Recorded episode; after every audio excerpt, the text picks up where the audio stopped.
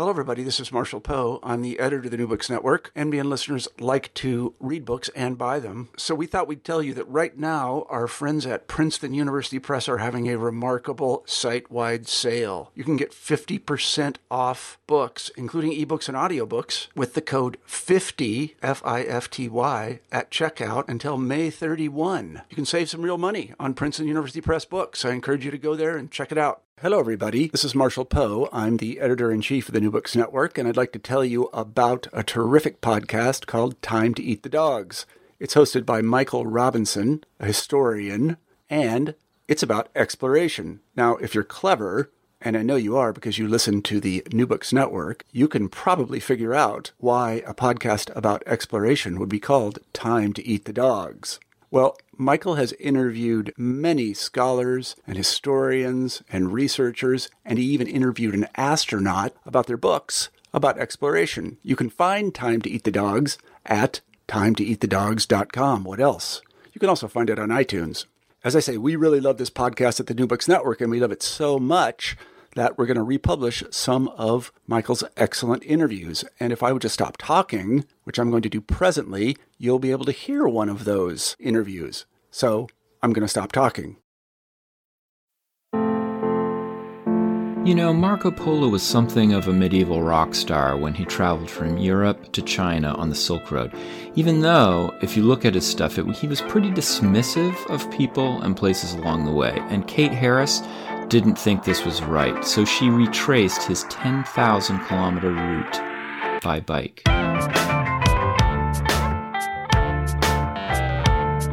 It's time to eat the dogs. I'm Michael Robinson. Today I talked to Kate Harris, writer, scientist, and extreme cyclist, at least I would call her an extreme cyclist, about the trip she made with her friend Mel, tracing Marco Polo's route across Central Asia and Tibet. This journey is the subject of Harris's new book, Lands of Lost Borders, A Journey on the Silk Road, newly released from Knopf in Canada, where it is already, by the way, a top 10 book for 2018. Kate Harris, thank you for talking with me today. Oh, I'm delighted to be here, Michael. Thanks for having me. So, could you talk about your first trip to Asia in 2006? Tell us a little bit about where you were in life and and uh, why you decided to to go and where you went. Sure. Yeah. So in in 2006, um, I had just graduated from university, um, and my friend and I, my friend Melissa, who's a, a big character in my book, decided uh, we would bike the Silk Road. We had four months of summer holiday available to us, and I had managed to get this summer travel grant through my university that would enable enable this kind of trip. And I basically pitched it as as following in the footsteps of Marco Polo. And what I didn't elaborate to the travel grant committee, but um, my underlying motivation for this journey was I was really Marco Polo was a fallen hero to me at that point. You know, I grew up mm-hmm. kind of admiring his travels and and really worshiping him from a, a, kid's perspective. Like he just seemed this glamorous, romantic explorer figure. Then, um, at least from the you know children's books I read about him. Mm-hmm. But when I was at university, I read the the fuller edition of his travels, the unabridged edition, and was kind of heartbroken to find out he was more of a merchant than a um, a romantic, I guess. Yeah. And mm-hmm. so we wanted to set off and bike through some of the places he most detested along the Silk Road, which were the places that interested me the most. You know, the mountains uh-huh. and deserts, everything in between, the really fabled trading hubs. So that was the motivation for our, our trip. And um, we'd done one previous bike trip together. And I explained this in the book, but it was kind of a fluke, the order in which it happened. Um, we biked across the US because Mel got hit by a boat when we were supposed to leave for China for our Silk Road bike ride. Um, uh-huh. So we had to postpone the Silk Road trip, but we biked across the US, which was a really good warm up because it meant we actually knew how to fix a flat tire by the time we the real Silk Road. Right. And you uh and it was on that first trip that you entered Tibet and saw the how do you pronounce this? The Sishan Glacier? Yeah, um, I've I always pronounce it as Siachen, and then I heard an, an Indian yeah. person pronounce it, and they said Siachen. So mm-hmm. um, I'm probably doing it wrong. But I, have always in my head read it as Sayachin, but I think it's Siachen. That becomes a an important place for you and how you think about the the next the upcoming trip after that. That's right. Yeah. So we biked, we snuck into Tibet in 2006, um, like literally snuck under a guardrail railing in the cover of night. And it all turned out to be quite unnecessary. Our stealth tactics were not called for at that point, but um, we we managed to get into Tibet. And in the process, we biked through this borderland area called the Aksai Chin. And this is um, up against India and it's contested territory even today with India, although China is in sort of de facto control of it. And the road we were biking on through this remote, far flung corner of um, Western Tibet was the road that provoked a war between a brief war between India and China over this territory. And so mm-hmm. I didn't know much of this background during the trip. I mean, I saw a lot of military convoys when we were out there and was very clearly not not your usual tourist track, I guess. um, but it when I came back from that trip, I had the chance to study the history of science at Oxford, and mm-hmm. I started looking into that corner of Tibet. And in looking into it, I learned it was such a contested borderland. And in the process, noticed that just across the border into um, India and, and Pakistan was this other highly contested borderland that is this glacier, the Siachen Glacier. So that that's what sparked the the intrigue. So this was interesting to me when I read it because uh, you talk in your book about how how important, really almost fundamental to who you are, this idea of of travel and new experiences, and yet at the same time you've got this um, these kind of stated goals for these expeditions one to kind of retrace Marco Polo's journey, this other to look at borders and uh, their effect on um, on you know influencing wildlife. And uh, you have actually a really cool quote if I can find it here. Uh, I wanted to bike the Silk Road as a practical extension of my thesis at Oxford to study how borders make and break what is wild in the world. That's a beautiful line. Thank you. So, what do you think the the chicken and the egg here is? Uh, is it that you really wanted to go to uh, to Asia and, and bike the Silk Road, and then kind of found a, a motive to do it, or was it the motive that drove drove the expedition and the kind of experiences that you have kind of are the watershed of that? Right. That's a great question. I th- I think because I you know I traveled first in the world vicariously. You know, it was through words. It was through reading books as a kid mm-hmm. um, that I really felt this thirst to see the world myself. Um, reading about other people's journeys in it, especially their their wild journeys. Um, so I I guess probably the reading sparked the idea to go myself and also kind of the sort of questions I wanted to explore in the travels. Um, but certainly a mix of both. I mean, if I ha- if we hadn't snuck into Tibet on that first trip and and traveled through this this weird borderland that you know borders that exist to some people and not to others, and country of like conflicting claims, um, I don't know that I would have gone off to grad school after that and really honed in on on Borderlands as what I wanted. Yeah. So definitely they feed each other, like words and the world, sort of this yeah. back and forth. I, I feel oftentimes with projects, um, I probably shouldn't announce this publicly, should I? But like, uh, I I become very interested in something because it's interesting, and then I reverse engineer a reason why I should do it uh, or or study it. And um, yeah. so I was just curious about it. But yeah, but I can see how the two uh, feed each other in in your text. And and in fact, you do really give us some interesting pictures of these of these borderlands. And it, there's a kind of paradox to them, uh, the way that you talk about them as, as as these structures that keep people out, but in some cases actually kind of protect and maintain natural areas. Could you talk about that? Yeah. Yeah. So, you know, I think a quality of being young, and you know, a lot of this book is is you know, is in my twenties when I was doing these trips. Um, you know, you, you sort of have these black and white, very idealistic notions about how the world works or should work. Um, and in reading so much about borders and borderlands and all their negative impacts and constricting effects on people and places and wildlife, um, I kind of set off on the Silk Road with a bit of a vendetta against against borders.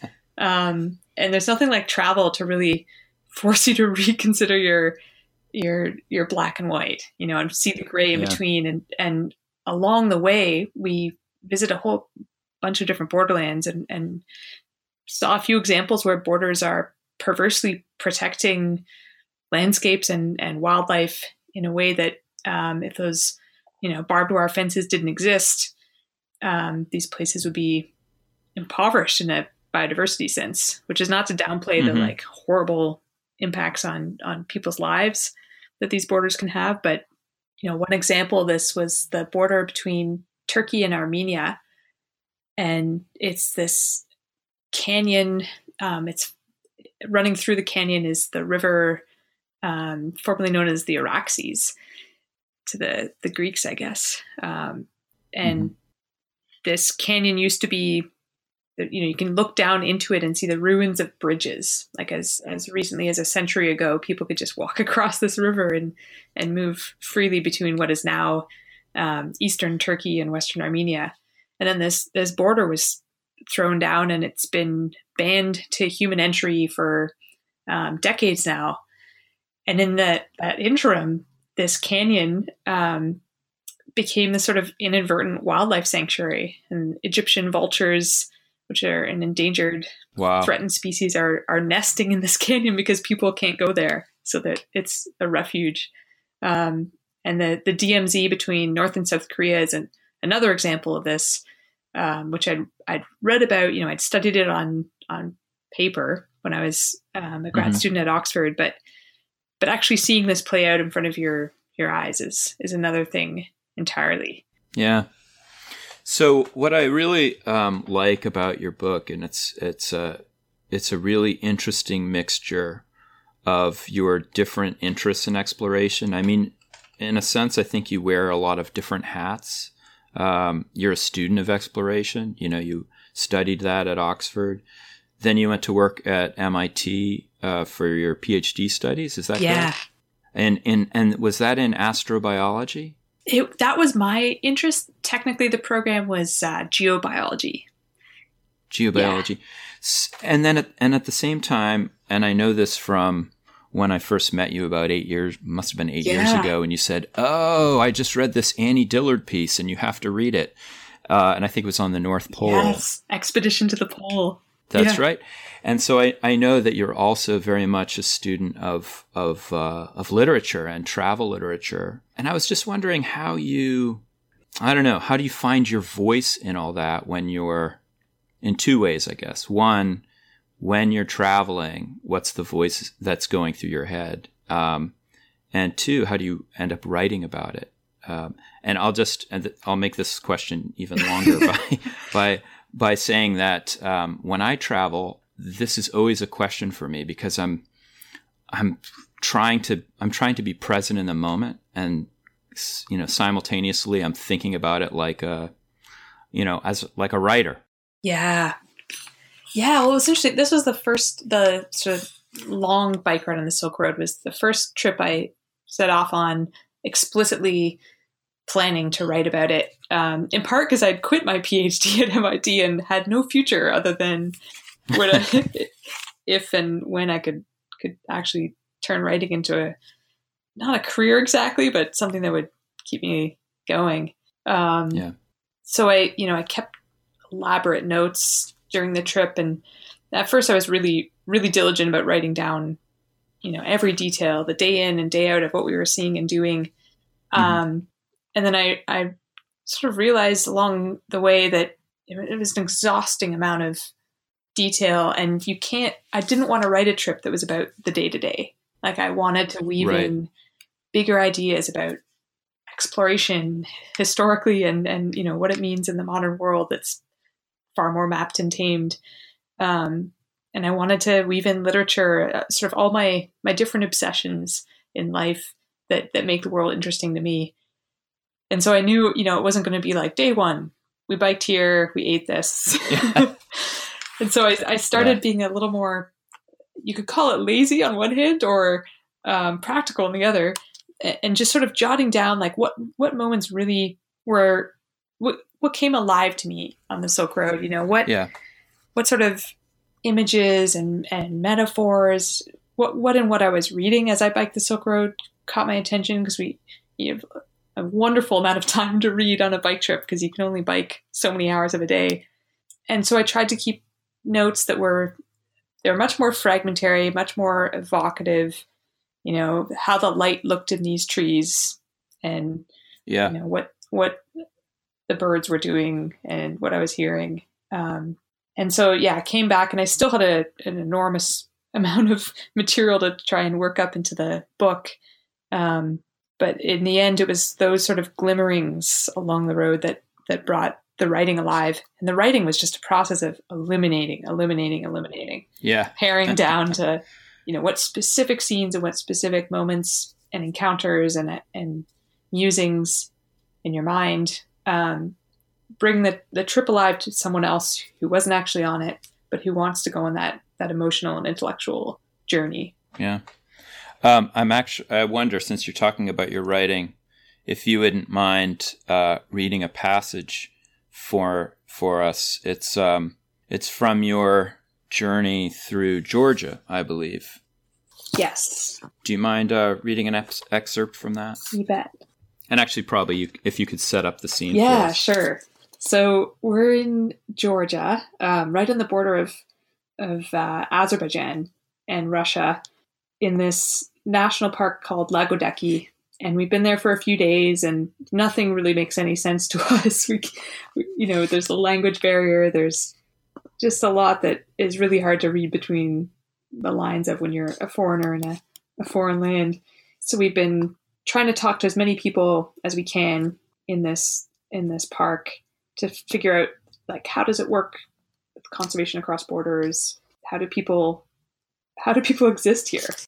Um, mm-hmm. So the passage as follows. So what do you people do here for a living? I'd asked. I'm not sure, he'd confessed with a helpless, homesick look. This was a Peace Corps volunteer. Mm-hmm. In some ways, it was the clearest answer we'd heard yet. It was certainly the most honest response he could have given. For other than exposing the obvious differences between a foreign land and wherever you're from, the way the Polish explorer noticed a peony growing in Georgia and nowhere else, travel reveals less about the truth of a place and hints more at how complicated the world is, how reeling and inscrutable. Thank you uh, for reading that. I think uh, one reason I really like that passage is I think it kind of digs at a a, dile- a dilemma of exploration or a dilemma of travel between uh, going deep and going broad. Um, you know, are you going to learn a place by living in a place for a number of years, yeah. or are you going to try to learn by by traveling through? And here it feels to me like you're kind of acknowledging that uh, that there's a kind of ignorance about travel too. Yeah because you're moving through things, landscapes, and and seeing people so quickly. So, so how do you? I don't know. How do you process that? Yeah, this was something I thought about so much on the trip because you really you know you're just skimming the surface, and um, you know it takes a certain arrogance in a way, which I hope I've not indulged in too much. But but to write about places where you're you're a stranger, you don't know really how how things work or who people are. You have these sort of glancing impressions, um, and it's it's what makes travel incredibly exciting because it's all new, it's all unknown, but it, it also makes it frustrating because you you know you're just just kind of not getting to the depths that you would get to if you could actually talk to people in their own language or spend longer longer periods in a place. And i'll always love this kind of travel you know there's just kind of mm-hmm whizzing through a place, if whizzing is a word that can apply to bicycle travel. but uh, Um, but I, I'm definitely more drawn now to to lingering and and getting to know the neighborhood on a deeper level. It's partly what I love about my day to day life um, in Canada's north. You know, I live in this tiny cabin in, in a tiny community, and all around us is is wilderness, mountains, and forests, and wildlife, and an ice field, and there's such joy in sort of the the deeper kind of travel you can do in a place that you you're not the thing moving. The world is moving around you and it's noticing uh-huh. those changes and those um, differences from from day to day and season to season. That's another kind of travel and one i'm increasingly addicted to uh, and i think yeah i definitely want to keep a mix in my life but you can get different things from each sort of version of quote exploration yeah, I I sometimes think of um, exploration as being on this continuum.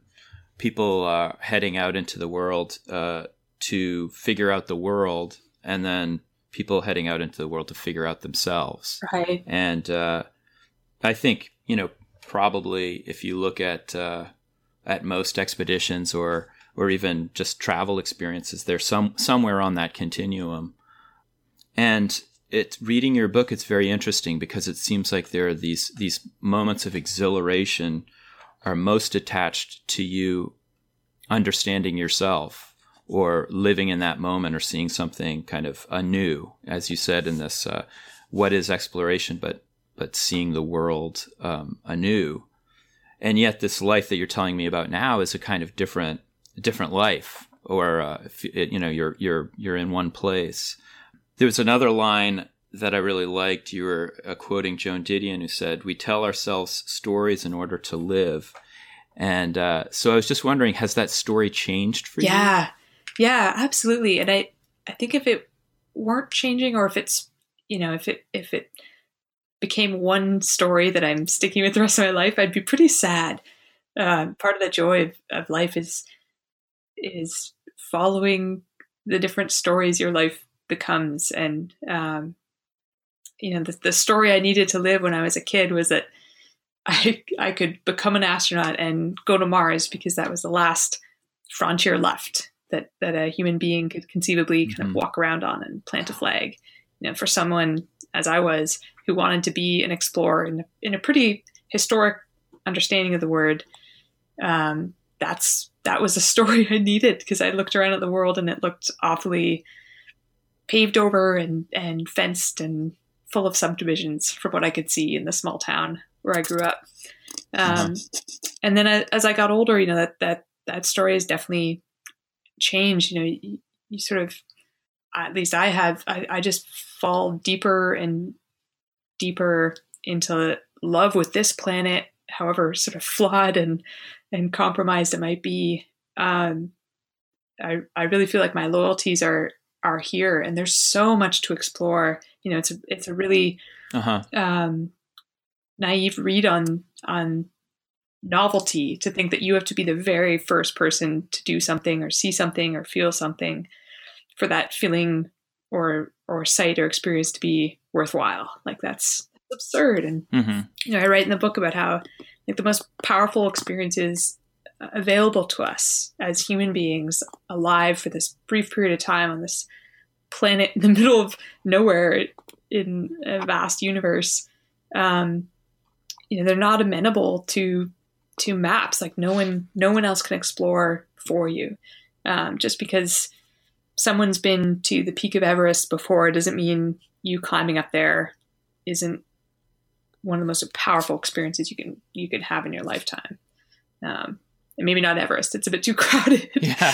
but uh, yeah, I, am really convinced that that exploration is not something that that like an elite few do in remote places that are hard to get to. Um, it's really an attitude you can apply to your your daily life, um, just bringing a sense of wonder to the world around you. So that's, I guess, that's my story now.